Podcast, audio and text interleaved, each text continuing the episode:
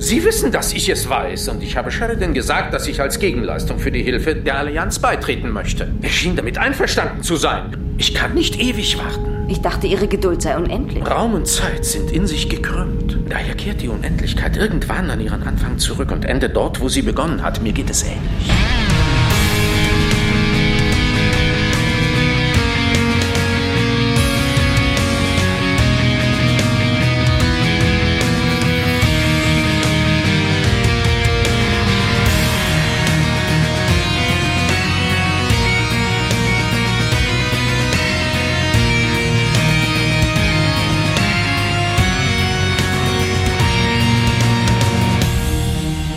Gegen Telepathen helfen nur Soldaten und wenn Schiffe anfangen zu weinen, äh, dann wissen wir, wir sind in bester Manier wieder im Babylon 5 Universum.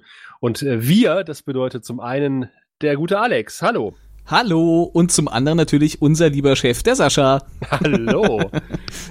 ja, es geht heute wieder um Babylon 5, überraschenderweise im deutschen Babylon 5 Podcast. Wer hätte das gedacht? Wir besprechen äh, die wievielte Folge ist es? Egal. Die 14. glaube ich. Die 14. Folge. Wir besprechen die 14. Folge der dritten Staffel, die da heißt Ship of Tears oder auf äh, amerikanisch, nee, auf Deutsch, der Feind meines Feindes. Ja. Regie hat geführt äh, Mike äh, Vichard, haben wir, äh, können wir jedes Mal anders aussprechen, ne? Jetzt kommen wir französisch. Äh, Michel Vichard. Oh, Michel. ah, très bien. Und Jean-Michel Straczynski.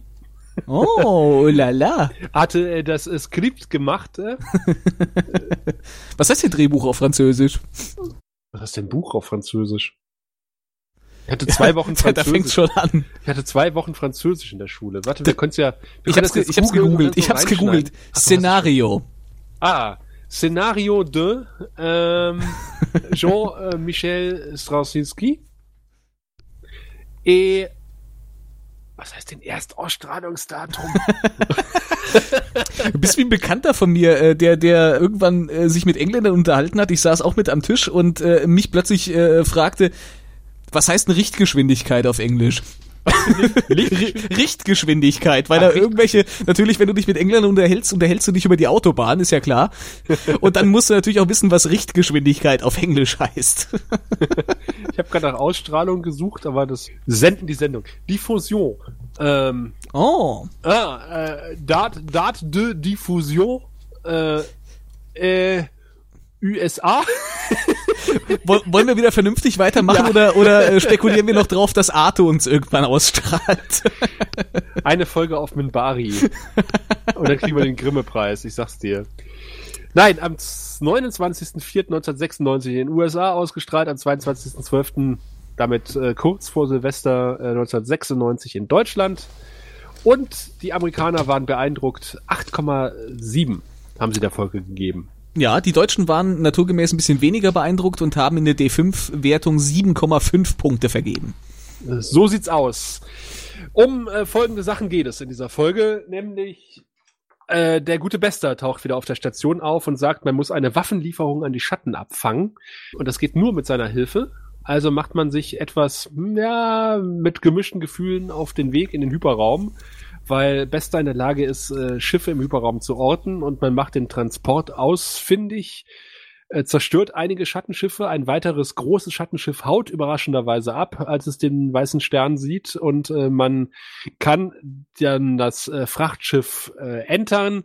Der Pilot hat äh, Selbstmord mit Säure begangen, aber man findet an Bord nicht Waffen, wie versprochen wurde, sondern eingeschläferte oder schlafende Telepathen in Kryo Stasis. Was macht man? Man weckt natürlich einen auf. Ähm, selbige, eine da junge Dame, äh, verbindet sich dann mit den Systemen der Krankenstation, hängt im Kabelsalat und äh, sagt, die Maschine befiehlt mir, auf das Psychor-Abzeichen zu schießen und macht, dass es aufhört und stellt sich raus, es ist eine Geliebte von, von Besta, man kann die Dame wieder schlafen schicken und Bester sagt, was habt ihr meiner Geliebten angetan? Und wenn die Schatten das gewesen sind, äh, dann sind jetzt auch meine Feinde. Und es stellt sich dann im Nachhinein raus, dieses ganze Spektakel, was die Schatten angestellt haben, da Telepathen zu entführen, haben sie nur gemacht, weil die Schattenschiffe anfällig sind gegen Telepathen. Und man Mhm. hat sich wohl gedacht, wenn man da Telepathen in diese Schiffe setzt, wir, wir haben ja schon rausgefunden, dass Schattenschiffe durch äh, ja, äh, Symbionten quasi betrieben werden. Also es werden dann irgendwelche Lebewesen mit den Schiffen ver verschmolzen.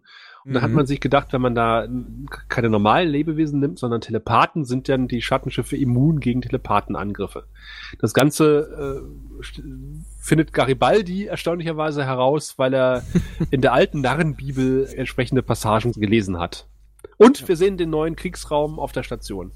Man freut sich, dass man eine Waffe hat, aber dann kommt schon äh, Susan als Überbringerin der schlechten Nachrichten und sagt, ja, aber die Schatten haben jetzt angefangen, offen den Brakiri-Weltraum anzugreifen. Die verstecken sich nicht mehr, die gehen jetzt in die nächste Eskalationsstufe. Da ist die Kacke am Dampfen. War noch eine Nebenhandlung? Ja, die Nebenhandlung ist im Grunde, dass GK äh, jetzt endlich mal in die ganzen äh, Kriegsratsbemühungen sozusagen eingeweiht werden möchte. Ach ja, stimmt. weil ihm genau. das ja versprochen wurde. Genau, und seine Geduld ist auch irgendwann endlich. Ja. Wir beginnen quasi außerhalb der Station und wir sehen ein Vri-Schiff. Und ich mag ja total Vri-Schiffe. Das sind diese ja. Die UFOs. UFOs. Ja. Und ich sage dir, wenn die mal anfangen zu ballern, das sieht geil aus. Mhm. Freu dich schon mal drauf. Ich freue mich schon mal drauf. Und wir begleiten quasi unser Offizierstrio ähm, auf den Weg in den Sockerlo, also Susan, Garibaldi und Franklin. Und man freut sich, dass ISN wieder auf Sendung ist. Jawohl, endlich Schluss mit Fake News. Ja. ja, aber zu früh gefreut, denn ähm, ISN geht mit einer neuen Nachrichtensprecherin auf Sendung. Mhm. Und äh, die macht also nichts anderes als Fake News verkünden. Was? Ja. Das kommt ja, äh, vielleicht sind es ja nur Alternative Facts. Ja, das kann auch sein. Was ganz interessant ist, ist, dass die äh, Darstellerin dieser Nachrichtensprecherin tatsächlich eine Nachricht Rechten, äh, Nachrichtensprecherin ist. Das ist die gute Frau äh, Diana Morgan, die das auch schon in diversen Produktionen gemacht hat, Ja. die Nachrichtensprecherin zu geben. Unter anderem wohl nur als Voice-Over, aber immerhin auch in Titanic. Ja, das ist die Dame, die am Anfang ähm, Mhm. den Nachrichtenbericht spricht. Genau. Und äh, sie hat tatsächlich äh, sich darauf spezialisiert, in Filmen Nachrichtensprecherinnen zu spielen. ja. ja, gut. in Eraser hat sie auch eine Nachrichtensprecherin gespielt. Ah, okay. Und sie war die erste schwarze Nachrichtensprecherin in, Ja, bei ihrem, bei ihrem Sender irgendwie in ihrer Stadt. so habe ich das verstanden. Ja, ja, so steht's im Wikipedia-Artikel. Also ist jetzt, ja, zumindest für, für lokal ist es wahrscheinlich äh, eine Erwähnung wert. Ob das jetzt sowas war wie, keine Ahnung, äh, Nordhessen TV oder Ja, ich, ich fürchte es fast. Also es war äh, Hampton Roads, Virginia. der offene Kanal Marburg. Ich glaube, den gibt's noch nicht mehr. Es gibt nur den offenen Kanal Gießen. Verdammt! Aber ihr habt keine schwarze Nachrichtensprecherin. Nicht, dass ich wüsste. Ja. äh, was ich aber etwas merkwürdig finde, dass dann tatsächlich irgendwie Susan sagt so, nee, mach aus. Das ist der, der, der offensichtlich der einzige Fernseher, der auf der Station existiert, nämlich im Sockerlo an einer Bar. Ja, wo, aber wo guckst du sonst Fernsehen außer an der Bar? Vermutlich Das- hat Garibaldi die absichtlich dahin geführt, hat gesagt, das ist der einzige Fernseher, wo das läuft, hier an dieser Bar. Die haben auch Aufputschmittel. Und Wodka. Da sind Und Burger. Susan, Burger. das ist die, die einzige Baufellstation, die Aufputschmittel, Burger und Wodka verkauft. Sowieso die spannende Frage, gibt's jetzt überhaupt noch Burger? Ja, die, die Patties an Bord zu schmuggeln. Ah, das ja, kostet. ja. Das, was das wieder für Porto kostet. Da, immerhin hat man eine kostenlose Raumschifflieferung bekommen. Immerhin, Gott sei Dank. Ja, ein Glück. Das würde auch erklären, wo, wo, wo Sheridan sich rumtreibt, nämlich im Weltall. In der Thunderbolt. Äh, wir Ja. erinnern uns ja, als äh, es den Befreiungskrieg um die Station gab, wurde ja die Churchill zerstört.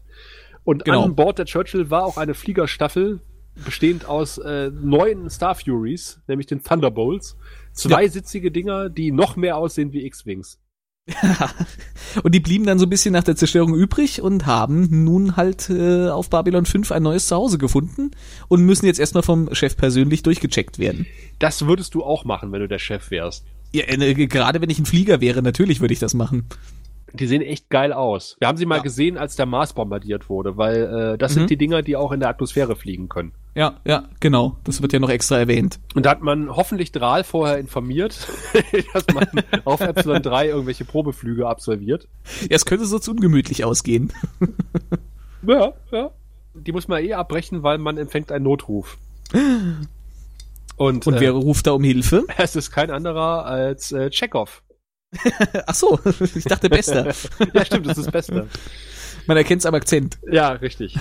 Kein lustiger Akzent. Der hat so ein bisschen, äh, er, er pokert ganz gut. Also er sagt jetzt äh, hier, ähm, äh, was, was sagt er denn überhaupt? Äh, erwähnt er schon die, die Waffenlieferung, was er genau will, oder macht er erstmal nur Andeutung? Ich weiß es jetzt gerade gar nicht mehr genau. Das Übliche halt, ne? Also, ihr müsst mich jetzt an Bord lassen, weil Ja. äh, ich habe wichtige Informationen. Genau, er, er pokert halt ein bisschen damit, dass er jetzt sagt, äh, ihr werdet mich schon nicht äh, sofort abknallen, weil äh, ihr seid sicherlich neugierig, warum ich überhaupt hier bin. Der Sheridan sagt doch, gib, gib mir einen Grund, warum ich dich nicht sofort abknallen soll. Und er so, Ja, naja, ja. weil du dann nie rausfinden würdest, äh, was ich dir mitgebracht habe. Und Ja. äh, ich habe wichtige Informationen, die unseren gemeinsamen Feind betreffen. Und dann passiert Genau. erstmal nichts. Und dann sagt Bester irgendwie so, äh, Captain? Das fand ich auch sehr cool. Also so richtig hat, dann, hat Bester damit nicht gerechnet, dass Ja, er denn so ja. lange überlegt. Das sieht man ihm Und sehr dann deutlich an. Auch nur so, ich überlege noch. Ah, gut. Finde ich super. äh, auch, dass, dass Sheridan halt sagt so, wir fliegen nicht in Sichtweite, weil dann kannst du uns nicht scannen. Weil du brauchst halt irgendwie, äh, du musst uns angucken können. Ja. Also äh, dazu hat sich äh, JMS auch nochmal irgendwie geäußert und hat gesagt, ja natürlich, das, das Ganze funktioniert so, also das wäre ja jetzt nicht so, dass man irgendwie in die Augen gucken müsste oder so ein Firlefanz, das wäre ja blödsinnig, aber sie müssen zumindest irgendwie einen Sichtkontakt haben, um, um äh, sich, äh, sich auf die Person fokussieren zu können. Das heißt, wenn, wenn eine Tür oder eine Wand dazwischen ist, dann geht's einfach nicht. Äh, Kisten gelten dann nicht, wie wir in der nächsten Szene eigentlich schon fast sehen, weil dann kommt nämlich äh, Bester auf die Station, den Helm unterm Arm geklemmt Ja. und äh, kriegt mit, dass halt hinter einer Kiste äh, ein Sicherheitstrupp auf ihn wartet. Moment, du willst doch wohl nicht sagen, dass JMS sich im Nachhinein Erklärungen zurechtfuscht, äh, Würde ich nie tun. die nicht, die nicht hundertprozentig mit dem übereinstimmen, was wir da gesehen haben. Nein, niemals, niemals. Aber äh, ich wollte noch sagen, dass ich die, die Außeneinstellung von der Star Fury und äh, die Displayspiegelungen im Helm großartig finde. Ja. Wie die da im Raum hängen und äh, quasi so ein bisschen rumpokern. Ja, das ist in der Tat sehr schön gemacht. Das ist sehr ansehnlich. Ja. Und sehr schön finde ich auch den Dialog zwischen Garibaldi und Susan, der zwischenzeitlich stattfindet. Nämlich Garibaldi sagt, so, ich weiß, dass ihr hier eine Allianz schmiedet und ich möchte jetzt gefälligst mitmachen. JK meinst du? Äh, was habe ich gesagt? Garibaldi hast du Ja, gesagt. ja, Chika und Garibaldi, die verwechsel ich immer. Die sehen sich auch so ähnlich. Frisur alleine. Und ist das schon die Szene, wo er sagt, irgendwie, äh, seine Geduld ist un... Nee, das kommt später noch, ne? Ich, ich glaube, dass das ja, dass das so ein, so ein Kreis ist und irgendwann fängt's wieder an und äh, ich glaube, das kommt ein bisschen später, ja. Ja, okay. Ja, dann kommt ja Bester auf die Station, merkt, wie gesagt, dass äh, hinter den Kisten die Sicherheitsleute lauern und das Ganze wird halt beobachtet über einen anderen Monitor, der offensichtlich aber kein IS ISN empfangen kann, im Büro des Captains. Ja. Und der Captain sagt, okay, jetzt geht ihr mal alle spazieren, bis auf Susan. Und er sagt zu ihr, ich weiß, du bist eine latente Telepathin und Mhm. Du würdest mitbekommen, wenn er dich scannen würde. Und, er, und, und ich finde, Susan reagiert da sehr gut und sagt so, das hast du jetzt nicht wirklich vor, oder? Was ich Ja. denke, dass du vorhast. Und er sagte doch, leider ja. Und sie macht es dann halt, ne? Also sie. Das ist ja auch schon ein bisschen gewagt. ja, Ja. er sagt halt, äh, logischerweise wird der Erste, den er sieht, von ihm gleich gemeint raped oder, oder halt auch nicht. Ja. Und dazu kommt ja noch, dass äh, es dann ja tatsächlich sogar noch äh, physischen Kontakt gibt, wo wir ja aus der Vergangenheit wissen, Mhm. dass es, äh, dass das das Ganze noch verstärken kann. Aber da hat JMS sich doch bestimmt zu geäußert, oder? JMS hat sich dazu geäußert, hat gesagt so, ja, aber dieser, also die Ohrfeige, die dann da passiert, das war ja nur so kurz, also nee, da, da, da kann ja nichts bei. Nein, nein. natürlich, natürlich. JMS hat recht. Ich finde aber die, Ja. die Chemie zwischen Susan und Sheridan äh, sehr schön in, Mhm. in der Szene und ich finde auch Bester und Susan in, in Besters Zelle. Ist ja wirklich eine Gefängniszelle, in der er sitzt. Äh, finde Ja. ich, finde ich großartig. Also er, er reizt sie natürlich total. Ne? Er ist natürlich eigentlich in einer total unterlegenen Situation, aber er spielt ja quasi Geiger auf ihren Nerven. Und wie, wie ich bezogen er ist. Immer so, das sind meine Telepathen, Mhm. das ist mein Plan und das ist meine Methode, euch hier irgendwie rauszuboxen. Ich habe mich Ja, nur ein bisschen gewundert. Äh, zwei Dinge haben mich gewundert, nämlich dass äh, zum einen das Gespräch nicht videoüberwacht wird. Oder vielleicht auch doch, aber wir sehen es halt nicht.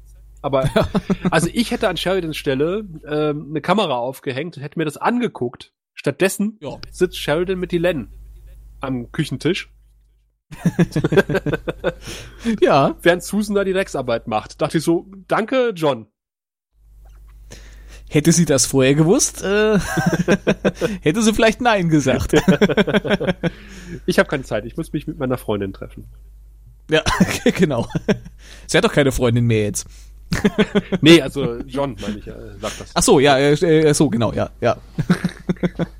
Ja, aber äh, äh, Bester ist wirklich, der, der haut ja wirklich alles raus. Also da, da, da kommen ja äh, von irgendwelchen Anwandlungen von wegen, wir sind die Herrenrasse und ihr seid die, die, die unterentwickelten äh, Nicht-Telepathen und, und irgendwie von solchen Dingern äh, bis hin zu so ganz persönlichen Dingern, wo er dann ja am Ende im Grunde nur um das Fass zum Überlaufen zu bringen, noch irgendwie erwähnen muss, äh, was, was äh, Susans Mutter für schöne Augen hatte, war das, glaube ich und äh, sie ihm dann äh, eine Ohrfeige verpasst, was äh, durchaus nachvollziehbar ist. Also er, er fährt da das volle Programm an Provokationen Naja, auf. also er sagt natürlich, äh, er denkt sich wahrscheinlich, obwohl er macht's ja nicht, ne? Also ich hätte es verstanden, wenn Ja. er es kennt, weil, weil, weil wenn, wenn Susan aufgewühlt ist emotional, ist es leichter.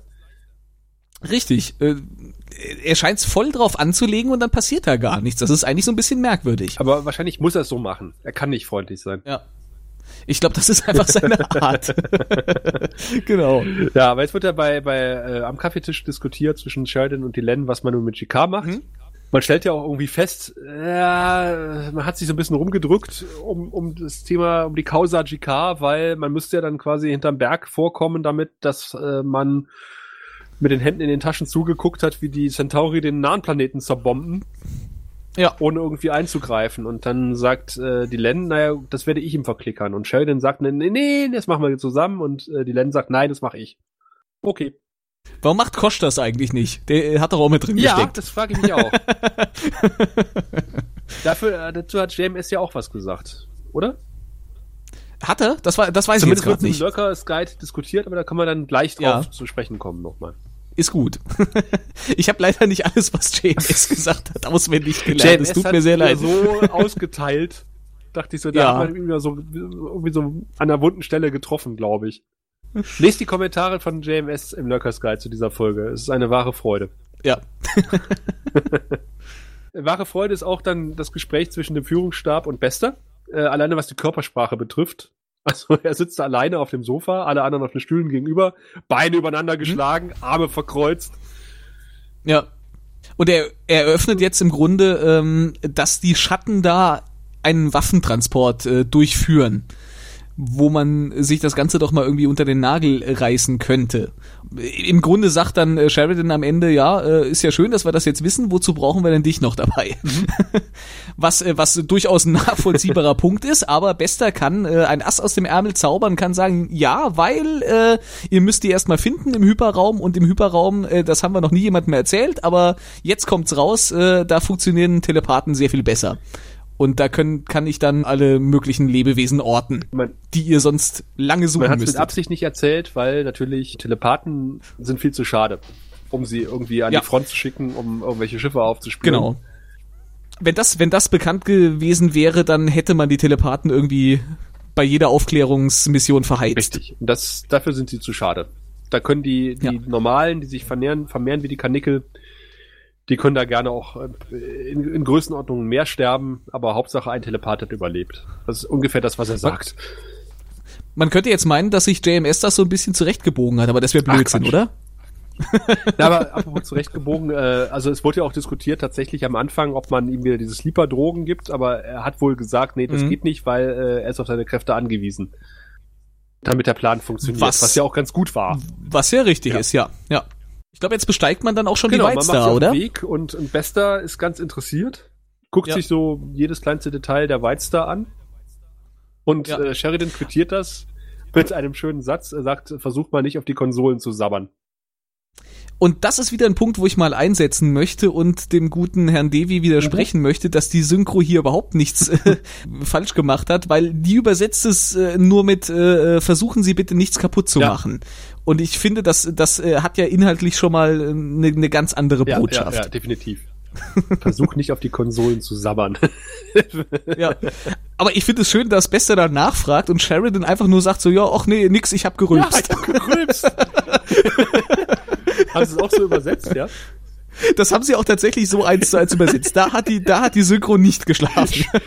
Ich dachte, ich habe das auf Englisch geguckt, also, hat er das wirklich gerade gesagt? Ja, er hat das. Ich habe es auch mehrfach angeguckt und habe auch noch mal zwischen den Sprachen umgeschaltet. Also es ist äh, definitiv er hat gerülpst, sagt er zumindest. Ja, dann steht der Sheridan aus seinem Stuhl auf, guckt sich so ein paar Konsolen ja. an, auch äh, ohne drauf zu mhm. sabbern hoffentlich. Und Bester nutzt natürlich gleich die Gelegenheit und setzt sich äh, Star Trek-like auf ja. den Kommandosessel und Sheridan kommt da so nonchalant angeschlendert und legt so den Arm auf den Sessel und meint so, Mr. Bester, verschwinden Sie aus meinem Stuhl. ja. Get the hell out of my chair. Und? Aber das ist, ist eine sehr schöne Szene, wie sie dann, vor allen Dingen, wie er auch kommt, äh, Mr. Bester, ja. Captain Sheridan. so diese Förmlichkeit, die dem Ganzen da noch innewohnt, das ist wirklich sehr hübsch gem gemacht und gespielt. Und auch sonst ist diese Szene aufgrund einer Sache legendär, nämlich äh, Bill Mumi hat gesagt, das ist die, das erste Mal, dass ein Hauptcharakter mhm. aus Lost in Space und Star Trek gemeinsam auf einer Raumschiffbrücke steht. Wow. Also in Form von Bill Mummy und äh, ja, ja, Walter schon klar. ja, ja, durchaus. Mein Gott, Walter. Wobei, wobei der gute Bill Mummy ja hier eher nur eine sehr untergeordnete Rolle spielt und äh, im Grunde nur als Übersetzer dient und um äh, kurz nochmal darzustellen, dass man äh, das, was Bester hier befiehlt, nicht sofort äh, ungefiltert äh, umsetzt. Ja, da wartet man erst nochmal die Bestätigung vom guten Captain Sheridan. Ich frage mich ab. die ganze Zeit, ob, ob Walter König ein Toupet trägt. ja, seine Frisur ist irgendwie so ein bisschen, er hat so diesen, diesen, äh, diesen schönen, immer gleich sitzenden Seitenscheitel, ja, ne? Die sind ein bisschen licht, die Haare, aber ja. Äh, sehen irgendwie so künstlich aus. Ich kann mir nicht helfen. Ja. So ein bisschen so eine Lego-Männchen-Frisur. Ja, ja, genau. so wie in, was, äh, war das Nachtjournal? Nee, bei Switch Reloaded? Der Klaus Kleber? ja, es kann der sein, so ja. Eine ja, Lego-Frisur ja. auf. ja, es sieht hier wirklich so aus, das stimmt. Und wir wissen ja mittlerweile, also äh, Walter König mittlerweile hat der auf jeden Fall eine ziemliche Platte. Ich weiß nicht, wie es in den 90ern ausgesehen hat bei ihm. Ja, können wir ihn mal antwittern und fragen. Was? Ich bin doch kein Topetträger nett. ich weiß auf jeden Fall, wer keine Haare hat, nämlich Chikar. Mhm. Das und, stimmt. Äh, dafür hat Dylan Haare. Ja, das stimmt. Beide sitzen nun im gemütlichen Wohnzimmer von Dylan. Es ist so ein bisschen Reminiszenz an den Pilotfilm. Kannst du dich dran erinnern, an die Szene mit den Ringen? Ah, ja, ja, ganz, ganz grob, ja. Ja, doch, da war was. Wo Jikar halt versucht, irgendwie die Len zu erpressen. Ja. Und die dann ihre Ringe auspackt und sagt hier, erwähnen noch einmal den grauen Rat und du bist Matsch. Und das hat sich ein bisschen gegeben in der Zwischenzeit. Ja, das hat deutlich gegeben seitdem. Und, aber ich, ich musste an diese Szene zurückdenken, weil die beiden wieder in ihrem Quartier sind. Ich glaube, das ist seitdem auch nicht mehr vorgekommen. Mhm. Und äh, sie nun wie so ein Häufchen Elend da sitzt und äh, ihm berichtet, dass sie durchaus wussten, dass die Schatten tief waren und die Centauri unterstützt haben, ja. aber man nicht einschreiten konnte, weil dann halt äh, statt Millionen Milliarden gestorben wären. Ja. Und gut, Miller Fullan ist jetzt nicht die beste Schauspielerin, aber äh, Andreas Katzulas reißt das Ganze halt auch raus. Ich finde, ich finde, sie macht das ganz solide, aber ähm, äh, Andreas Katzulas, der zieht hier natürlich das volle natürlich. Ding durch. Also das ist großartig, was er da abliefert. Und das, ich finde, die beiden funktionieren auch super in dieser Szene ja, einfach zusammen. Ja. Und JMS hat auch gesagt, okay, der hat einfach nur geschrieben, was sie sagen sollen, hat gesagt, hier seid ihr, setzt euch hin, ja. macht. Das funktioniert verdammt gut. Das ist absolut eine wirklich, wirklich äh, bewegende Szene, kann man sagen. Ja, definitiv. Auch wo er dann, wo sie dann sagt, naja, vielleicht kannst du es mir irgendwann verzeihen. Und aber er kapiert's ja. Er hat gesagt, also ja. äh, hättest du mir das vor zwei Wochen gesagt oder äh, vor einem Monat, ich hätte dich sofort umgebracht. Aber mhm. inzwischen mhm. hat sich so viel getan. Also diese Kosch-Erscheinung natürlich, ja. logischerweise, dass ich das jetzt verstehe. Und ich habe halt immer gedacht, halt, äh, viele müssen geopfert werden, damit äh, manche überleben, äh, bezieht sich auf die Zukunft, aber ich verstehe jetzt, es hat eine Vergangenheitsbedeutung. Auch. Ja. Und ich finde auch bei dieser ganzen äh, Szene, ähm, wie, wie Andreas Katzulas das rüberbringt, alleine die Mimik, die er äh, durch, durch diese GK-Maske da noch rüberbringt, das ist äh, jedes Mal wieder erstaunlich, wenn, wenn so eine Szene kommt. Ja, Also er, er bringt das so, so grandios rüber. finde ich auch. Ja. Was mich etwas irritiert hat die ganze Zeit, und das muss vermutlich den Tonmenschen in den Wahnsinn getrieben haben in den 90ern, ist das Knarzen von GKs Anzug während der kompletten Szene. Diese Lederknuft knarzt wie Sau. Ja, ja. Ich habe ja auch die eine oder andere Lederjacke, das ist nun mal so. Und ich weiß, dass Tonmenschen beim Film das in den Wahnsinn treibt. Das kann ich mir, knarzt. das kann ich mir durchaus vorstellen. Es, es gibt äh, bei, kennst du kein Pardon von Happe Kerkeling? Ja. Und da gibt's äh, die Szene, in der er seine Freundin in ihrer Altbauwohnung besucht. Und, Ja. äh, und im, im Audiokommentar erzählt er halt, dass die Parkettböden dort geknarzt haben wie Socke. Und da, wir, also es sind die beiden immer nur im Bild, aber währenddessen sind halt 20 Leute hinter der Kamera sozusagen. Ja, klar. Und keiner durfte sich bewegen. Und sobald irgendwer gelaufen ist oder die Kamera gefahren ist, ist und keiner hat sich getraut, irgendwie sich überhaupt zu bewegen in diesem Raum, weil alles nur geknarzt hat. Das Ja, ja. kann ich mir vorstellen. Was mich ein bisschen in der deutschen Übersetzung für einen Moment irritiert hat, war, dass der Graue Rat als der Rat der Grauen übersetzt wird. Was? Ja, Der Rat des Grauens. der Rat des Grauens. Tja, Tja, ist so. Aber ich finde ich find das sehr schön, dass sie ihn dann fragt, sag mal, kannst du mir dann irgend, vielleicht irgendwann kannst du mir hoffentlich verzeihen. Und er sagt, ja, irgendwann, vielleicht ja, aber nicht heute. Und geht. ja. Und, und, und ihr, ihr ähm, rinnt sogar eine Träne runter, ne? Ja, sie, sie hat äh, ähm, schon eine ganze Weile vorher hat sie schon sehr glasige Augen und ja, Ja. ich, ich äh, glaube am Ende äh, rinnt es dann auch. Das finde ich super. Also es gibt ja. Schauspieler und Schauspielerinnen, die können das nur mit Hilfe von Zwiebelsaft. Also Ja. das wird tatsächlich irgendwie eingesetzt, wenn irgendwie verlangt wird, dass Leute weinen. Es gibt aber tatsächlich auch Schauspielerinnen und Schauspieler, die das einfach so können. Hier äh, bei Scrubs, die Sarah Schalk zum Beispiel, Mhm. die hat eine CD. Also da gibt's eine Szene, da muss sie halt auf dem Bett sitzen und weinen und irgendwie so erstmal vor sich hingucken und dann anfangen zu weinen. Ja. Und äh, das haben sie tatsächlich gemacht, indem sie ihre Wein-CD eingelegt haben. Okay. Und dann kann die anfangen zu heulen. Das finde ich großartig. Ja, das, das kann ich nachvollziehen. Also es gibt äh, durchaus auch irgendwie, gra- gerade was Musik angeht, Ja. gibt gibt's durchaus auch Sachen, wo ich sagen könnte, die würden mich auch so rühren, dass ich dann äh, äh, wahrscheinlich äh, Tränen in den Augen bekommen würde. Böse Zungen behaupten ja, dass es manche Frauen auch drauf haben, einfach spontan loszuheulen. aus Kalkül. Ja, ich kann die Augen, wenn ich die Augen lange genug aufhalte, dann tränen die auch. Das fällt etwas auf. Ich bin total traurig. Warte. Moment, Moment. Gleich. Wa- Warte noch 20 Sekunden. Moment, gleich. Jetzt.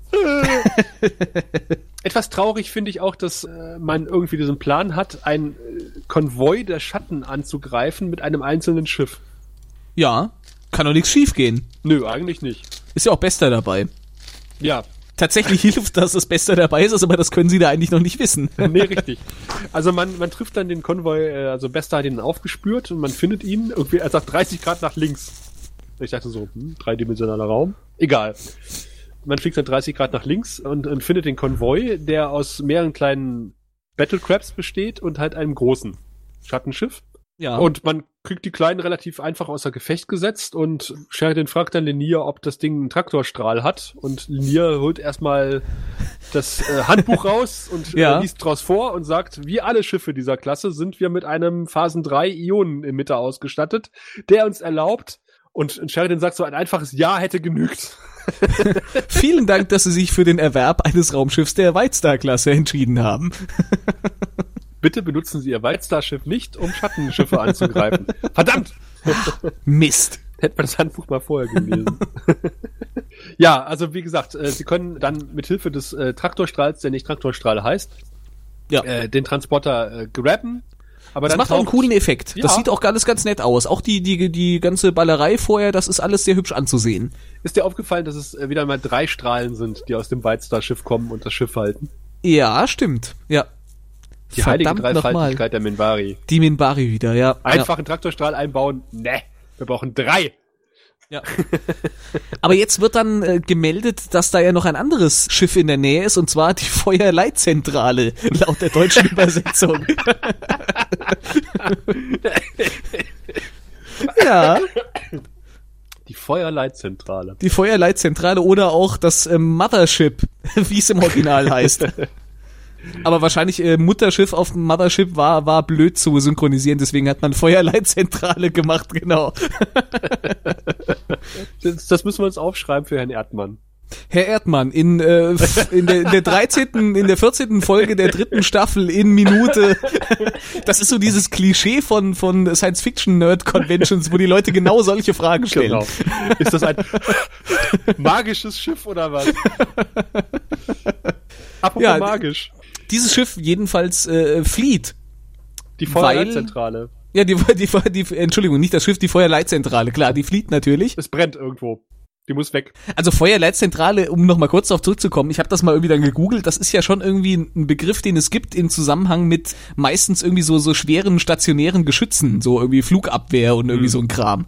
Aber äh, ich, ich glaube, hier ist dieser Begriff für, für, für etwas, was ja im Grunde eher einem, sagen wir mal, einem Flugzeugträger gleicht. Äh, eben dem Mutterschiff dieser, dieser Kampfflieger. Äh, Da ist es doch schon eine merkwürdige Übersetzung. Aber ich muss sagen, dass ich äh, den Begriff Feuerleitzentrale großartig finde. Das ist so ein typisch, so ein richtig schönes deutsches Wort, oder? Feuerleitzentrale. Das ist wieder was für die, für unsere deutsche Neuauflage von Babylon 5. Barbarossa kommt auf die Station und fragt als erstes, wo ist denn hier die Feuerleitzentrale? Dö, dö, dö. Haben sie auch Sturzkampfjäger? Oh Gott, oh Gott, oh Gott. Die guten Stukas. Ja. Ah, ein Fachmann. Ich habe auch äh, äh, Battlefield 1942 gespielt. Nee, 1944, ich weiß gar nicht mehr. Ja, dem Schattenschiff ist auf jeden Fall nicht nach Kamikaze zumute. nee, das haut ab. Das haut ab. Warum haut eigentlich das äh, Mutterschiff ab äh, und nicht die, warum, warum sind die Fighter vorher nicht abgehauen? Ja, keine Ahnung. Wir wissen ja nicht mal, warum das Mutterschiff abhaut. Ja, ja gut. Also wir wissen es jetzt schon, aber Ja, aber, aber an Bester kann es nicht liegen. Ich meine, er hat keinen direkten Sichtkontakt zum Schiff gehabt, oder? Ja, es stimmt eigentlich. den, den hätten die eigentlich von, von außen an den Bug schnallen müssen, damit er die Schiffe erfolgreich abwehren kann, oder? Eigentlich ja. Hm.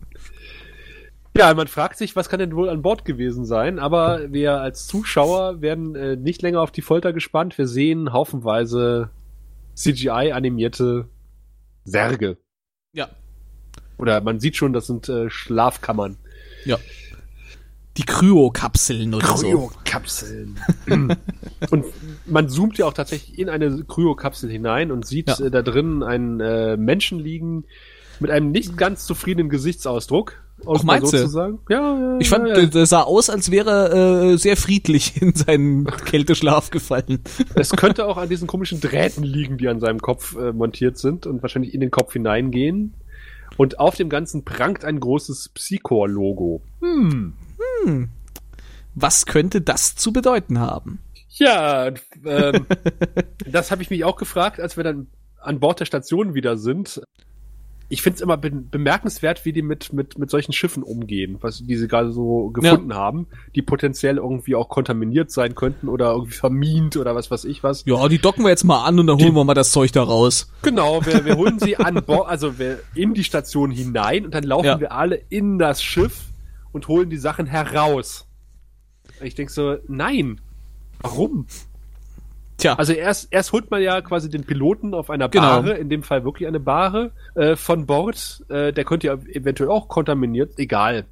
der hat sich halt, der hat sich halt irgendwie mit, mit äh, irgendeiner Säure so die Lichter ausgeknipst, dass man da nicht mehr viel feststellen kann, was er überhaupt mal gewesen ist. Und der liebe Doktor kündigt schon an, dass er da nochmal eine genauere Autopsie machen muss.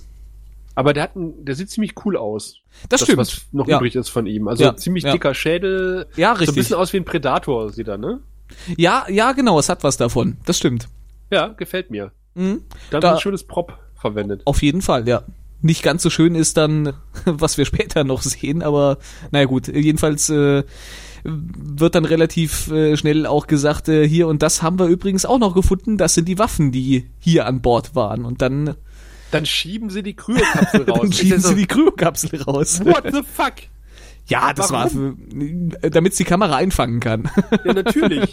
Aber es hätte auch genauso gut funktioniert, wenn die an Bord des Schiffes gegangen wären und hätten da die ganzen Kryokapseln entdeckt. Ja, aber da hättest du doch noch eine CGI-Szene machen müssen. Ne, ne, vor allen Dingen eine Compositive-Szene, Ja. wo man noch Ja. äh, echt, echt Szenen hätte reinschneiden müssen. Und wir wissen ja, wie das immer der Bildqualität schadet. Also ich, ich finde das schwierig, um Raphael zu zitieren. und vor allen Dingen, man sieht ja, die waren nicht abgedeckt. So. Aber Mhm. sie werden halt mit einer Alufolie bedeckt an Bord gefahren. Dann sie sich- Warum? Ach so, damit man den Vorhang wegziehen kann. damit Susan dramatisch den Vorhang wegziehen kann. und dann sieht man den äh, still schreienden Telepathen und dann deckt Susan es wieder ab. Ja. warum? Es ist, es Aus- aus Pietätsgründen. Ich habe keine Ahnung. Warum man die, die scheiß Kapsel nicht an Bord dieses Schiffes gelassen hat. Vor allen Dingen, die müssten doch mit irgendeinem System verbunden gewesen sein. Ja, Wo kriegt die Kyro-Kapsel ihre Energie her? ja. Tja, hm. Und vor allen Dingen, der wird auch senkrecht reingefahren. Fragen über Fragen. Ja, die Füße sind leider zerbröselt, weil wir den aufgestellt haben. Ja, Tja. egal. Hm. Hat er keine Schweißfüße mehr in Zukunft. Jedenfalls der gute Bester äh, sagt äh, im Grunde, dass er irgendwie hat er nichts davon gewusst, aber irgendwie so ein bisschen doch. Äh, aber er wusste nicht, dass das, äh, weiß nicht, äh, das, das ist ja so ein bisschen. Erst sagt er ja im Grunde, ähm, er hat gar nichts davon gewusst, äh, dass das was anderes als Waffen waren, aber irgendwie hat das ja dann doch gewusst. Er hat's geahnt, sagt Er, er. er hat's aber geahnt, ja, die, die offizielle äh, Sprachregelung war halt Waffen für die Schatten. ja, ja. Aber dass das jetzt wirklich irgendwie äh, die die äh, Telepathen sind, weil er erklärt dann ja, glaube ich, auch schon auf, dass das die sogenannten Blips werden sie, glaube ich, genannt sind, nämlich im Grunde ab, abtrünnige Telepathen, die sich geweigert haben, äh, entweder sich medikamentös einstellen zu lassen oder dem Psychor beizutreten. Und äh, das scheint wohl auch für ihn eine Überraschung zu sein, dass man die jetzt davor gefunden hat. Ja, ähm, Sagt Franklin er. will sich die Sache noch etwas genauer angucken und hat sich natürlich nicht den Telepathen rausgenommen, der als erstes reingeschoben wurde, sondern er hat geguckt, welche ist besonders hübsch. Mhm, genau. Wie Franklin das halt macht, wenn er eingefrorene Leute findet, sucht er sich die schärfste Braut raus. das kennen wir ja schon von ihm. Ja, das stimmt. Das ist äh, ein wiederkehrendes Verhaltensmuster. Ja, und äh, er beschreibt jetzt auch nochmal audiotechnisch äh, so ein bisschen, was er sieht, weil offensichtlich gibt es keine Scanner und keine Videoaufnahmen. Ja. Das ist alles nochmal für die Zuschauer, äh, Zuschauer sagen muss. Und während er natürlich äh, ja, sich die Implantate etwas genauer angucken will und ganz nah an die Glasscheibe rangeht, springt natürlich, wie man es aus jedem Horrorfilm kennt, äh, auf einmal die guteste in der Kyrokapsel an die Scheibe von innen und sagt, lass mich raus! Also er da, lässt sie raus. dafür, dass die nur ganz, äh, das ganz langsam und ganz äh, behutsam Ja. äh, aufgetaut werden, dafür scheint sie schon sehr aufgetaut zu sein. Ja. Friert auch kein bisschen, ist noch kein bisschen steif. Nö, nö. Ja, aber immerhin klau hat er noch Zeit, ihr, ihren Schmuck zu klauen. Wie, wie Ärzte das so machen, ne? Ja. Man kennt das ja. Schluck, wenn du, also bevor der Krankenwagen kommt, schluck noch mal deine Goldimplantate, deine Zahninlays runter. Genau, das sind die tätowierten Krankenschwestern, die die, äh, die dir das Zahngold klauen. Ja, auf jeden Fall hat er die Armspange mitgenommen und äh, das ist der Moment, wo ähm, Bester sagt, ach, ich hätte es mir ja denken können, das sind sogenannte Blips und äh, Ja. er nimmt dann diese Spange und meint so, ja, gucken wir mal, das ist so hier, naja, oh, eine P12-Telepathin, oho, das hat man ja ganz selten und äh, naja, laut ihrer Registrierungsnummer ist sie halt irgendwie auf dem Planeten gewesen und so. Und während er so die Registriernummer liest, reagiert er auf einmal ganz merkwürdig und wird dann Mhm. doch von jetzt auf gleich sehr ernst und sagt so, äh, die würde ich gerne sehen. Ich sie sofort. Sehen. Sofort. Ja, äh, dieselbige liegt aber währenddessen noch auf der Krankenstation, unbewacht, wie man das halt macht. Ja, das kennen wir ja nur. Das ist ja. Die hat ja auch kein Schwert dabei gehabt. Warum soll er jemand zu bewachen? Warum soll er jemand zu bewachen dabei sein? Wir sehen aber ihren Albtraum. Also offensichtlich Mhm. haben die Aliens sie genommen, äh, entführt und ihr die Analprobe eingeführt. Ja, das war schon echt Klischee Alien Abd- Abduction äh, Scene, ne? Das war Ja. so so dieses äh, dabei auch noch so fiese Geräusche, damit dir gezeigt wird, oh, das ist aber jetzt wirklich ein ganz fieser Albtraum. Und aber den, den, den dreiläsigen ähm, Laserpointer fand ich schön. Von den Aliens. Ah, auch schon wieder drei. Ja, die haben ja auch die drei, dreimal drei Scheinwerfer über sich. Verdammt nochmal, wenn da mal nicht die Minbari dahinter stecken. Ja, man weiß es nicht, man weiß es nicht. Man sieht auf jeden Fall, äh, ja, in ihrem Albtraum noch ein Schattenschiff. Mhm. Von, von nahen, von innen. Und äh, dann bricht ja quasi schon die Hölle los auf Ja. der Krankenstation und ähm, man kommt jetzt auch endlich da an, weil man ist offensichtlich nicht unterwegs alarmiert worden, dass da irgendwas passiert mit der mysteriösen Patientin, die Ja. man alleine auf der Krankenstation gelassen hat. Sondern man muss halt von der vom äh, Labtechniker oder von der Labtechnikerin sich sagen lassen, nee, ja, geh mal besser nicht rein, weil da ist gerade die Kacke am dampfen. Mhm. Da geht man natürlich rein, ne? Ja, mit den guten 90er Jahre schweren Akkupacks, ähm, nicht LED-Taschenlampen. Ja. Und äh, ich meine, die Taschenlampen, die tragen ja jetzt auch zur stimmungsvollen Beleuchtung bei, weil die gute Dame, die hat sich jetzt äh, innerhalb kürzester Zeit extrem viele Kabel rangezogen, um sich da äh, schön äh, fast schon ein Nest zu bauen und da mitten auf der Krankenstation zu hängen, wie man das sonst höchstens noch von Drahl in seiner großen Maschine kennt. Ja, sie sagt ja, redet ja von der Maschine. Sie redet ja auch von Der Maschine, genau, ja, eben. Insofern. Aber das Ganze, äh, also die Szene, das war dann, das war ein bisschen over the top, oder? Ja, äh, ja, es geht. Ich fand, es war noch nicht so ganz drüber.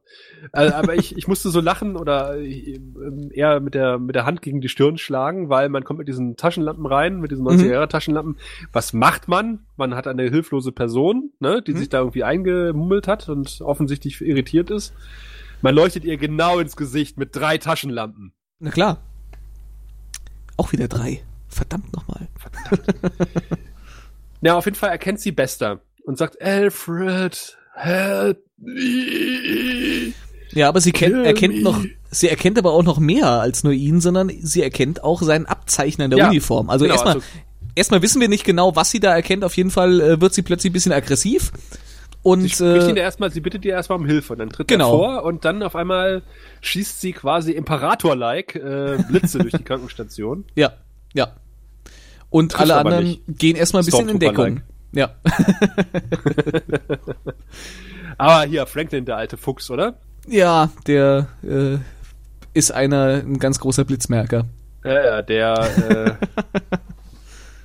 äh, lädt ja schon seine Betäubungswaffe Mhm. und versucht jetzt psychologisch vorzugehen. Und äh, Garibaldi hat aber inzwischen irgendwie gemerkt, Moment mal, weil sie sagt doch, das Zeichen verletzt mich oder sowas, ne? Ah ja, stimmt, Garibaldi war das, der das dann Und, und er sagt, Moment mal, das dem äh, Zuschauer sie auf dich- voranalysiert. Sie hat nicht auf dich geschossen, sondern auf dein Psychor-Zeichen. Gib mir das mal. Ja. Schmeißt das quasi auf den Boden und sie schießt wieder daneben. Und das Psychor-Zeichen fliegt ein bisschen durch die Gegend. Und der Boden ist angeschmort. Aber Mhm. diese Ablenkung hat halt Garibaldi, hat halt äh, Franklin genutzt, um sein Hypospray anzusetzen. ja, äh, psychoanalysierend äh, auf sie zuzubewegen und zu sagen, ich bin Ja. der Arzt, ich will dir helfen und äh, hier ist meine Spritze. Pff. Ja.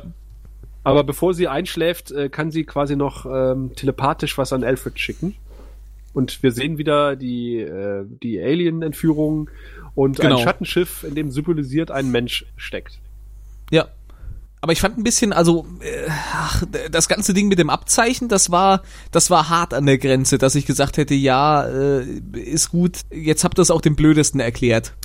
Ja, musste man wahrscheinlich so machen. Ich glaube, man hätte es ein bisschen subtiler machen können, aber Nicht auf der Krankenstation. ja, okay. Aber wir können ja froh sein, dass das äh, Psycho-Abzeichen nicht getroffen wurde, sondern nur der Boden daneben, weil jetzt prangt es ja wieder an Besters Brust. Das habe ich auch, ge das habe ich auch festgestellt. Also äh, Gott sei Dank, dass das nicht irgendwie verschmort wurde, weil er hat's direkt wieder sich an die Brust zurückgeheftet. Oder er hat mehrere davon. Wahrscheinlich hat er so ein kleines Kästchen in der Tasche, wo er dann so Ersatzabzeichen drin hat. Ja, vermutlich. Ja, und jetzt stellt sich halt die Hintergrundgeschichte heraus. Die äh, Caitlin, die da im Netz hing, das ist äh, tatsächlich Besters Geliebte. Mhm. Und zwar nicht die offizielle Ehefrau, die er hatte, sondern eine, die er wirklich geliebt hat. Und Und mit die sogar schwanger von ihm ja, ist. also die war eigentlich auch ein ganz normaler Blip und sollte in so einem Schulungszentrum sozialisiert werden. Und äh, er Mhm. war quasi so einer der Ausbilder und hat sich gleich in sie verliebt. Ich finde die äh, Beziehung trotzdem immer noch etwas krankhaft, Ja, weil sie ist ja immer noch eine Gefangene. ja. Und das Das klingt ist ja- so ein bisschen wie, na, ich war im Tierheim und ich habe mich sofort in diesen Hund verliebt. Und jetzt ist er schwanger von mir. Ja, es ist ja äh, mehr als nur ein Abhängigkeitsverhältnis. Ja, Das ist schon ein bisschen, ja, ja. Ja, Also so, so richtig nach, nach der, nach der äh, wunderschönen Liebesgeschichte klingt das Ganze jetzt nicht. Ja, ja, ja, so gerade von, von ihr aus. Also ich meine, sie hat natürlich was davon, ne? Bessere Quartiere, besseres Essen und Ja. wenn man mit, mit dem Wärter schläft, hat man halt seine Vorteile. Ja. Aber ob das nun die große Liebe ist, äh, obwohl Tja. er, er wird es ja rausfinden. Also weil es sind ja beides Telepathen und du weißt ja, was Talia über Telepathenliebe gesagt hat. Ja, ja. Ja, aber letzten Endes, äh, so richtig funktioniert's ja. Hat's ja nicht funktioniert am Ende. Ich find's auch interessant, dass das Ganze ja irgendwie erst vier Wochen zurückliegt, sagt er ja, glaube ich. Ja. ja. Das war eine, das war eine Schnellbeziehung, oder? Nee, dass die verschwunden ist, ist vier Wochen her. Ach so, ja, okay. Aber wie, wie lange es vorher lief, das äh, trotzdem, trotzdem hat mir äh, erschien mir, dass das doch irgendwie eine relativ schnell gelaufene Sache äh, äh, gewesen sein muss. Es kommt darauf an, in welcher Phase ihres Zyklus sie gerade war, als sie sich kennengelernt haben. Hm. Also dann hätte einmal reinstecken schon genügt, sozusagen. Ja, stimmt, das stimmt, das stimmt. Hallo, ich bin Bester, hier ist mein kleiner Bester. Huch, du bist Hier ist mein schwanger. allerbester.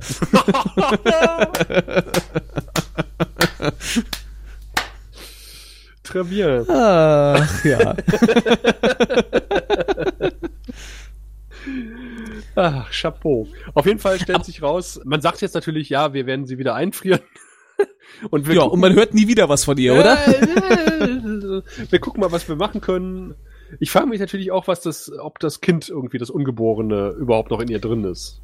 Äh, ob das irgendwie so mehrfaches Ein- und auf, Auftauen und wieder Einfrieren überlebt. Ja, ich bin kein Mediziner, aber irgendwie äh, weiß ich nicht. Wenn, wenn Schwangere schon nicht mit der Achterbahn fahren sollen, könnte ich mir vorstellen, dass so ein Kryoschlaf vielleicht auch nicht unbedingt gut ist oder das Abhängen in irgendwelchen äh, Kabelsträngen auf der Krankenstation. Ich weiß es Oder nicht. irgendwelche Alien-Entführungen. Ja, das könnte auch noch was sein, ja. Ich meine, wenn man in so einem Schattenschiff drin hängt und äh, plötzlich ein Kind kriegt, ist auch nicht so toll, glaube ich. Ja. Hm. Ich weiß gar nicht, zahlen die Schatten die Hebammenversorgung? Ich weiß es nicht. Vielleicht ist dann so ein kleines äh, Schattenschiff, dann wird dann von dem Baby gesteuert. Wie bist du eigentlich krankenversichert, wenn du bei, bei den Schatten als Pilot eingespannt bist? Das ist eine gute Frage. Offensichtlich sehr gut, weil sonst würde, ähm, würdest du keine Chefarztbehandlung bekommen. Die bekommst Ja, du das natürlich stimmt. nur, wenn du eine gut aussehende Telepathin bist. ja. Dann kümmert sich auch Dr. Franklin um dich. Der andere Typ Hätte- mit den zerbrochenen Füßen, der liegt wahrscheinlich immer noch oben in der Ecke. Oh Gott. Diese Bilder im Kopf jetzt. Der arme Mann. Ja, sorry. Das ist das eigentliche Opfer dieser ganzen Folge. Dieser, Ja. dieser arme Telepath. Ach, naja. Vielleicht sollte man JMS dazu nochmal fragen. Ja, wir twittern ihn mal an. naja, auf jeden Fall äh, sagt äh, Bester jetzt den zitatgebenden oder titelgebenden Satz halt, der Feind meiner Feinde ist mein Freund. Weil jetzt ist er voll mit dabei und sagt, äh, jawohl, äh, gegen die Schatten, ich bin jetzt auf eurer Seite. Ich fand es aber bemerkenswert, man kriegt ja so richtig mit, wie sehr es ihm wehtut und schwerfällt zuzugeben, dass seine Macht begrenzt ist. Ja, wo, er, wo er dann gefragt wird, na, pff, sie hättest doch einfach mitnehmen können, wenn, wenn sie dir gefällt. Und dann meinen sie, naja, äh, das ging halt doch nicht so. ja. Aber das passt zu ihm. Ja. Ich finde, das ist, das ist äh, durchaus, äh, das nimmt man dem, dem Charakter ab. Ja, du merkst halt wirklich, wie, wie er das, wie schwer es ihm fällt, das über Ja. die Lippen zu kriegen. Ja, ja. Dass er nicht omnipotent ist. Also er ist sehr potent, offensichtlich, aber halt nicht omnipotent. Ja, das ist so ein bisschen, das widerspricht so seiner eigenen Allmachtsfantasie, die er, glaube ich, so ein bisschen hat. Ja. Der ist so ein Typ dafür. Na, er sagte, okay, äh, ich kümmere, ich kümmere mich jetzt auch äh, zu Hause um die Schatten und ihr kümmert euch um meine Freundin. Ja, Ich bin dann mal wieder weg. genau. Und wer jetzt auch beim Kampf gegen die Schatten dabei ist, ist endlich JK. Ja. Der kriegt nämlich jetzt die geheime Kommandozentrale, den geheimen Kriegsraum gezeigt, den wir auch das erste Yeah. Mal sehen. Und meine Fresse, da haben sie aber Mühe gegeben beim Set. Sie haben ja dafür extra äh, das Set des, äh, des Casinos, Ja. das sie vorher hatten, haben sie extra abgebaut und haben dann da dieses neue Set äh, draufgestellt, weil äh, JMS gesagt hat, für Casino und irgendwelche Spirenzien nebenbei hat man jetzt eh keine Zeit mehr. Da können wir dieses Set eher gebrauchen. Und das ist schön, dieser schöne runde Tisch, der Ja, leuchtet ja. mit dem mit der Deckenlampe und den äh, bewaffneten Guards und äh, den halbtran oder den komplett transparenten äh, Scheiben mit Schemata drauf, wie Ja. man sich so einen Kriegsraum halt vorstellt. Diese Galaxie im Hintergrund, äh, ich meine, bei einem irdischen Kriegsraum wäre halt irgendwie so die Weltkarte gewesen, hier hängt dann halt eine Galaxie rum. Ja. Aber sehr schön gemacht, wirklich, ja. Ich frage mich, wo die Tür unten hinführt, weil der Eingang ist ja ganz offensichtlich oben über die Empore. Ja, ja da geht's zum Klo. Ich wollte es gerade sagen. Aber dafür sieht das Tor halt sehr pompös aus. Du weißt ja nicht, welche Spezies da alle durch müssen. Wir haben das ja schon gehabt mit den gemischt, gemischt-rassigen Toiletten auf Babylon ja, 5. stimmt, stimmt, stimmt. Aber sie haben den gleichen Bodenbelag wie im Weißen Stern. Sehr schön. Aber das ist eine, eine Wusel, ein Gewusel, ne? Ist natürlich die Frage, also, wie das mit dem Dienstplan abgedeckt ist. Die müssen ja die CNC bemannen Ja, und den Kriegsratsraum. das stimmt. Ja, gut, muss der immer so bemannt sein? Da ist halt, wenn da jemand gebraucht wird, ist halt jemand da. Ja, ist ein extremes Gewusel immer. Wahrscheinlich, sobald, Ja. sobald Sheridan nicht da ist, sind die alle weg. Ja, genau. Und sobald der Chef äh, sich nähert, so, oh, komm schnell, wir müssen wieder in den Kriegsraum und so tun, als würden wir was machen. Wo war ich denn? Ach, ich, hab, ich war dabei, diese Plexiglaswand zu bemalen. Brrr. Es sei, es sei denn, er will gerade eine Lincoln-Rede halten, dann gehen alle. Das ist so wahrscheinlich ein bisschen wie bei Black Mirror mit der USS Callister.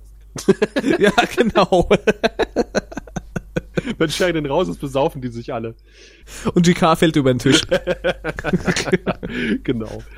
Naja, auf jeden Fall hat äh, Garibaldi die zweite Eingebung in dieser Folge. Ja. Und ein Übersetzungscomputer. Ist es geil? Äh, äh, Also ich finde ich finde vor allen Dingen geil, dass er wirklich das Buch gelesen hat. Und vor allen Dingen stelle ich mir das extrem aufwendig und nervig vor. Die ganze Zeit im Grunde, der muss ja Wort für Wort übersetzen. Der kann ja die Sprache nicht. Ja, eigentlich Der, der, der geht da irgendwie Symbol für Symbol in diesem Buch vor und tippt das alles in den, in den äh, Übersetzungscomputer ein. Ja, und vor allen Dingen, dass er es wirklich gemacht hat. Ich hätte das Ja, Garibaldi ja. halt nie zugetraut. Das ist so untypisch für Michael. Ja, durchaus, ja. Der hatte viel Zeit, Wartezeit bei der Post zu überbrücken, wahrscheinlich. Aber er stellt messerscharf, kombiniert er, dass äh, die Telepathen, die es bei den Nahen früher mal gab, dass die genau dann ausgelöscht wurden zu dem Zeitpunkt, als die Schatten damals den nahen Heimatwelt als Stützpunkt benutzt haben. Ich find's geil, wie er alle irgendwie in den Kriegsraum bestellt, in einer Ja. Viertelstunde. Und dann sehen wir wirklich, dass der Kriegsraum relativ leer ist, wenn Sheridan nicht da Mhm. ist. Und Garibaldi hat sich dann in den äh, übrigens sehr bequemen Stuhl gesetzt im Vergleich zu, zum offiziellen Besprechungsraum. Das stimmt, das stimmt. hat also quasi seine Füße auf einen zweiten Stuhl gelegt und klopft so ein bisschen auf dem Buch von Jiquan rum, während der ganz gelext an diesem Tisch rumlümmelt. Und Und JK gleich äh, äh, klopfen Sie nicht auf das Buch von JK.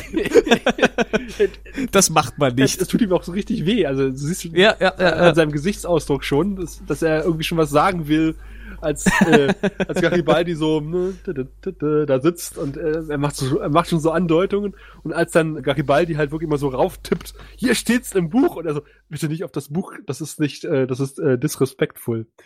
Ja, genau.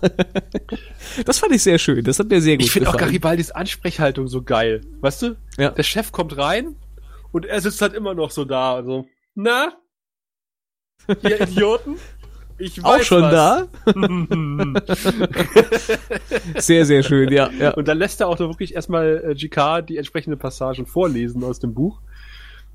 Nämlich, dass halt vor tausend Jahren halt die Schatten natürlich äh, die Narrenheimatwelt bevölkert haben.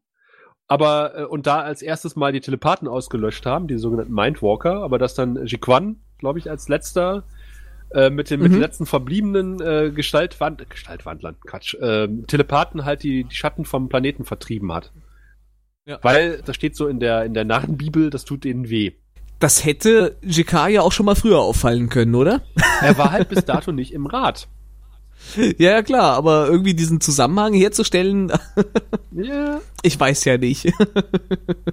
Und jetzt stellen sie auch einen weiteren Zusammenhang her, nämlich warum die Schatten abgehauen sind, als Bester an Bord war. Ja. Obwohl er keinen direkten Sichtkontakt zum Schattenschiff hatte. Jetzt überwirft sich's fast so ein bisschen und jetzt kommt kommt irgendwie so alles äh, zum Schluss und man kann sagen, aha, die Schatten, die haben Angst vor Telepathen und die machen jetzt irgendwas mit diesen äh, äh, Blips, mit diesen Telepathen, äh, holen die sich, damit die nicht mehr beeinflussbar sind. Ja, also wir wissen ja äh, ganz offensichtlich, warum auch immer, dass man halt irgendwie menschliche oder halt auch nicht menschliche, aber zumindest humanoide Piloten braucht, die mit dem Schiff verschmolzen Ja. werden. Und Ja. äh, man zählt jetzt einfach eins und äh, eins und nochmal eins zusammen und sagt, aha, also ganz offensichtlich müssen die ja vorbereitet werden, diese Implantate. Die Frau wollte mit, Ja. sich mit irgendwas verschmelzen. Also sollte die wohl als äh, CPU für so ein Schattenschiff fungieren. Und äh, die sind offensichtlich angreifbar von Telepathen, also macht man natürlich eine Firewall, Mhm. indem man halt auch selber einen Telepathen da reinsetzt, Genau. der halt nicht so leicht äh, angreifbar ist. Und damit Ja. hat man aber. und den man halt Move, unter Kontrolle hat. Genau, Ja. aber mit diesem Move hat man quasi äh, die anderen auf diese Schwachstelle drauf aufmerksam gemacht. Ja. Und man freut sich, man hat eine Waffe gegen die Schatten. Ja. Und man will schon den Sekt aus dem Sch- Kühlschrank holen. Und dann kommt nochmal der richtige Schlag in die Magengrube. Mhm. Denn die Telepathen, äh, die Telepathen, die, die Schatten haben jetzt angefangen, nicht mehr nur so aus dem, äh, aus dem Kleinen heraus irgendwie zu manipulieren, sondern die treten jetzt offensiv an und greifen mal selber richtig durch. Ja. Und scheuen sich jetzt gar nicht mehr davor, sich zu zeigen. So sieht's aus. Wieder mal endet eine Folge nicht mit einer leichten Note, sondern mit einer Raumschlacht und in Moll sozusagen. Genau. Ja, was uns quasi die Gelegenheit bietet, äh, diese Folge zu bewerten. Und das machen wir nach der altbewährten Virus-Skala, die uns jetzt der Botschaftsattaché der Centauri, den wir wieder nicht gesehen haben in dieser Folge, was wir anprangern, einfach mal erklärt. Mensch. Sehen Sie, wir Centauri haben sechs. Äh, und jede Zahl steht für ein bestimmtes Niveau von Intimität und Lust. Also es beginnt bei eins und das ist, na ja, ja, ja. Dann kommt zwei und wenn man fünf erreicht hat, dann. Äh, Ja, ja, schon gut, Wirr, ich habe verstanden, alles klar. Und das ist wieder mal so eine Folge, wo ich feststelle, beim ersten Mal gucken fand ich die sehr gut, beim zweiten Mal gucken auch, beim Besprechen im Grauen Rat zerlegt man sie in ihre Einzelteile und stellt fest, ja, vielleicht ist das ein oder andere vielleicht doch nicht so gut gewesen. Aber gut, wir hatten letzte Folge äh, mehr oder weniger entspannt durchgeschnauft, der eine mehr, der andere weniger. Ja, kann man so sagen. Und jetzt ist die Kacke halt wieder am Dampfen. Also jetzt geht's halt wieder völlig rein ins Kampfgewusel. Diese Folge bringt halt uns äh, in der Handlung extrem weiter. GK ist mittlerweile halt im Kriegsrat. Äh, man hat diese Aussprache, die großartig ist zwischen Dylan und GK. Wir haben äh, Mhm. Bester, der natürlich, auch wieder großartig ist. Wir äh, kriegen ein bisschen mehr Hintergrundinformationen zu den Schatten, was mit ihren Piloten auf sich hat und dass man tatsächlich äh, eine Waffe offensichtlich hat gegen die Schatten.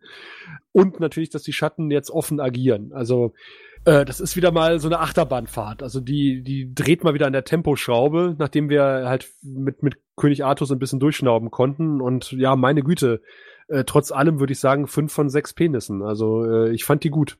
Ja, kann ich mich, glaube ich, tatsächlich jetzt auch mal wieder äh, so anschließen.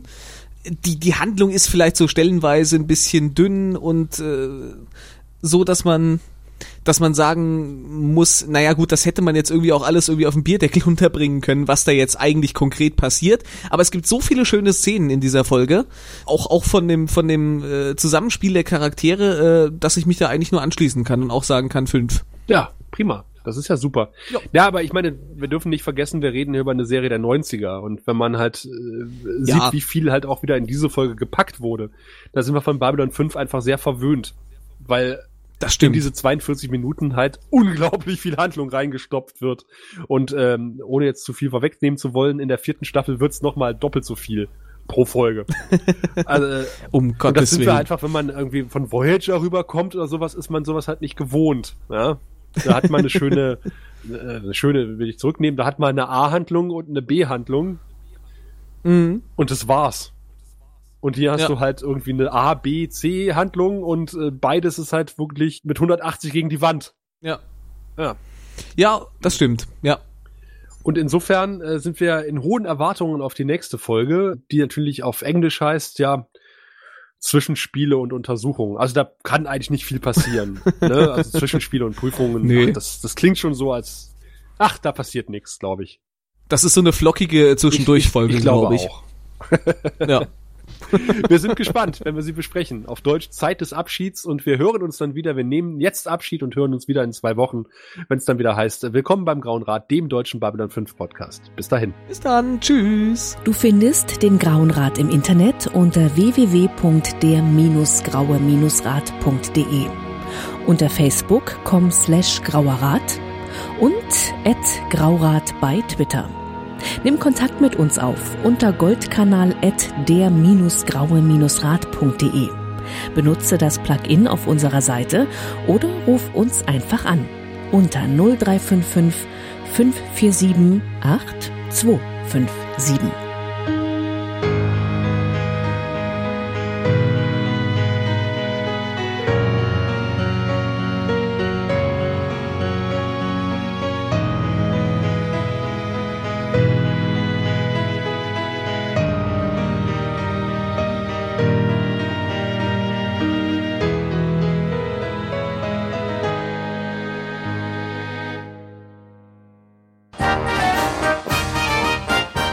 Produktion des Podcast Imperiums.